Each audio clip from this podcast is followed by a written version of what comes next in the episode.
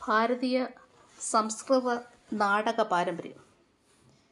കാലത്തിന്റെയും ദേശത്തിന്റെയും അതിരുകൾ കടന്ന് ഒരാശയത്തെ പ്രേക്ഷകരിൽ എത്തിക്കുന്നതിന് നാം ഉപയോഗിക്കുന്ന ഒരു മാധ്യമമാണ് നാടകം.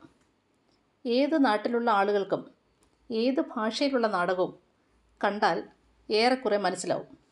അർത്ഥവിനിമയത്തിന് അംഗചലനങ്ങൾ ഉപയോഗിക്കുന്നത് കൊണ്ടാണ് ഇത് സാധ്യമാവുന്നത്.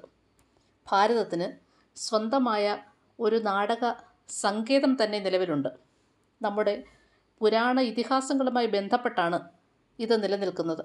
പ്രത്യക്ഷത്തിൽ അവിശ്വസനീയമെന്നോ അതിശയോക്തി നിറഞ്ഞതെന്നോ ഒക്കെ തോന്നാവുന്നതാണ് നമ്മുടെ പുരാണ ഇതിഹാസങ്ങളിലെ ഇതിവൃത്തം. എങ്കിലും അവ അർത്ഥസമ്പുഷ്ടമായ പ്രബോധനങ്ങൾ കൊണ്ട് നിറഞ്ഞവയാണ്. ഭാഷയുടെയും അംഗചലനങ്ങളുടെയും സാധ്യതകളെ പരമാവധി പ്രയോജനപ്പെടുത്തി. കാവ്യങ്ങളിലെ അർത്ഥസമ്പുഷ്ടമായ പ്രബോധനങ്ങൾ നാടകം പ്രേക്ഷകനിലേക്ക് വിനിമയം ചെയ്യുന്നു. സമ്പന്നമായ നമ്മുടെ നാടക സങ്കേതത്തെ ഉപജീവിച്ച് ഭാരതത്തിലെമ്പാടും വിവിധങ്ങളായ കലാരൂപങ്ങൾ ഉണ്ടായിട്ടുണ്ട്. നമ്മുടെ ക്ലാസിക്കൽ നാടകവേദിയെക്കുറിച്ച് പഠിക്കാനുള്ള സഹായക ഗ്രന്ഥമാണ് ഭരതമുനിയുടെ നാട്യശാസ്ത്രം.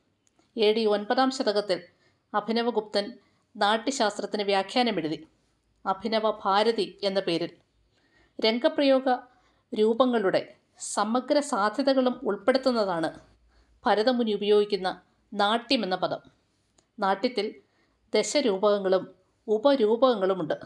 ദൃശ്യ കാവ്യ വിഭാഗത്തിലാണ് ദശരൂപകങ്ങളെ ഭരതമുനി ഉൾപ്പെടുത്തിയിരിക്കുന്നത്.